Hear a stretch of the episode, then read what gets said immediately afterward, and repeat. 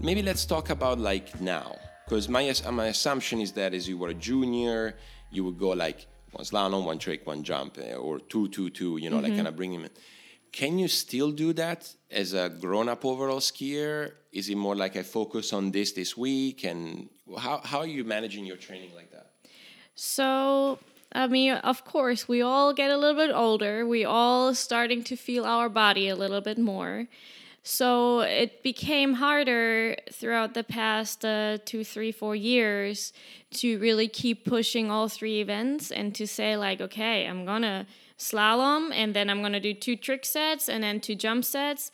It's, I mean, on a good day, you can still do that, but then you can't do that many days in a row. So you kind of have to start focusing on each discipline, like individually, and see like, okay, maybe, or for example, a good example would be like the week before Ravenna. Yeah. Like I had this goal in my head the weekend before. I ran 93.80 2 times.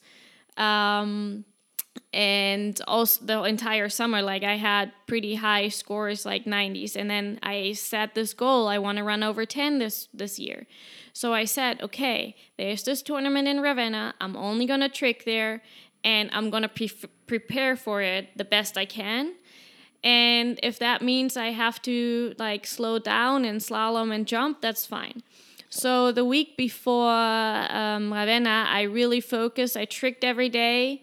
And I really specifically focused on it. I slalomed a little bit, but I only took like 1 jump set, which I know, like I've realized this year, it doesn't matter, like as long as you the next week you're gonna pick it back up and you start with a good mindset that it's possible. Mm-hmm. So I focused on tricks. And, well, I made it happen. I ran over 10, and to this day, I don't know how it happened. But there it was like really for the first time, okay, I'm just focusing on tricks. I have not done that in the past too much. I was always trying, I guess, with slalom, I would say like, okay, I'm only going to slalom every other day. But I never really did that with tricks or jump. I always focused on those 2 the most. And probably the most on tricks because you just need more water time in trick skiing. And yeah, that's kind of how I try to go about it. Yeah, and so it sounds to me like you started to periodize within the disciplines. Yes. Yeah? Yes. So obviously last week was pretty straightforward. You were there, you were just gonna trick. Yeah. But let's say a regular spring season where you're getting ready for the season, do you bring all 3 together? Do you maybe like scatter them, you know, or how do you plan your days off? I think that would be a cool thing to hear from someone as experienced as you are. So to be honest, I start with all 3 disciplines at the same time. I try to bring them up together mm-hmm. to slowly start. I know they all work a little bit different. Where, like in tricks, for example, my first sets are usually like awesome. I can do my runs, and then all of a sudden, like a week later, boom, nothing works anymore. With slalom, it's a little bit different. I struggle a little bit in the beginning, and then it starts to slowly become better. And with jump, you just have a lot of like riding your skis in the beginning of the year, like craning, like maybe just doing cut and passes, just like slowly getting up there. But you don't notice like that you actually could not jump like your PB right now, like because you're just bringing it up slowly. But I still try to ski one set each.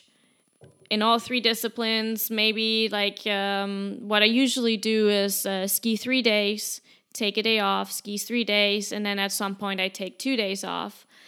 But I must say that's what I've been doing the past couple of years or 3 years. But then this year, because of Corona and everything, it was a little bit different. Like it was kind of my first time being back in Europe for the whole summer, trying to find different places to ski at.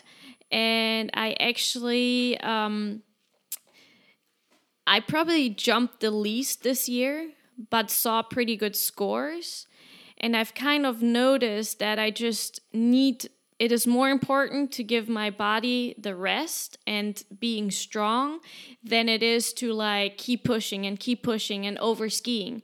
I tend to do that in the, or like, I, no, you tend to do that. I now tend too. To do that. I have to agree that I'm so determined that I just want to keep going. And maybe that's where I struggled as well, like the past few years with some injuries, just overtraining. And this year I actually managed really, really well to just like maybe even take 4 days off, a week off, and just trying to get ready for this specific tournament. Like it was more important to plan out according to a tournament that was coming up than to plan like, okay, this is how many ski sets I need in this whole year, because it was a shorter season for everyone. And so I would say like I at least needed like 2 weeks before a tournament to ski like back-to-back days, or like ski three days in a row, take a day off, 3 days in a row, take a day off, maybe take 2 days off. So I would do like 2 weeks of it and then be ready for the tournament. And then maybe take an entire week off to just let my body rest. Yeah.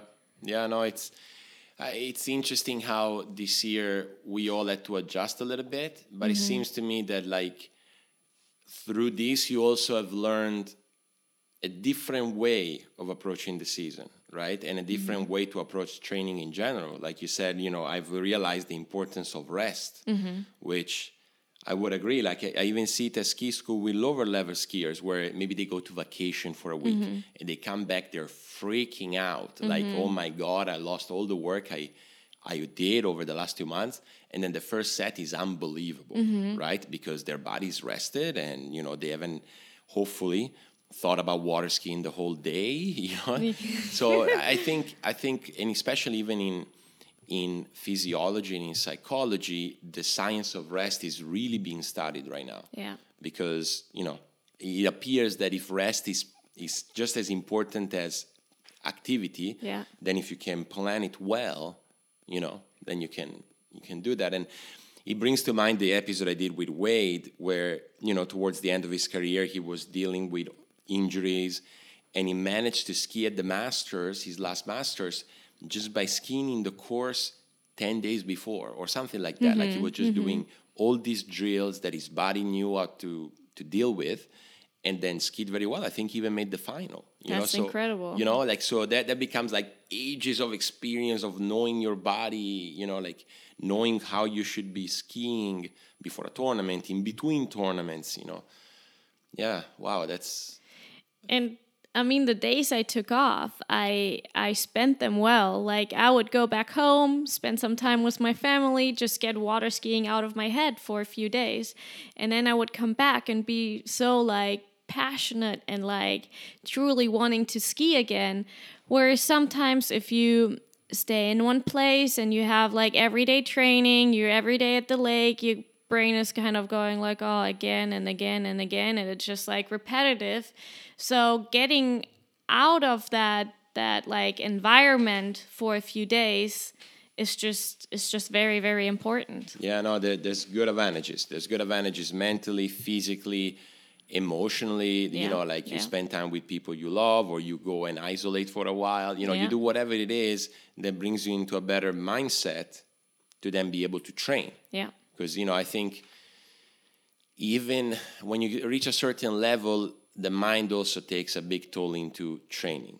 Yeah. Right? Like not just in tournament. It's not just like, can I ski in tournament when I do in practice? The next level is, can I train appropriately for what I need to do? And if your mind is not sharp and relaxed and focused, it becomes tough to practice in a deliberate way. Yeah.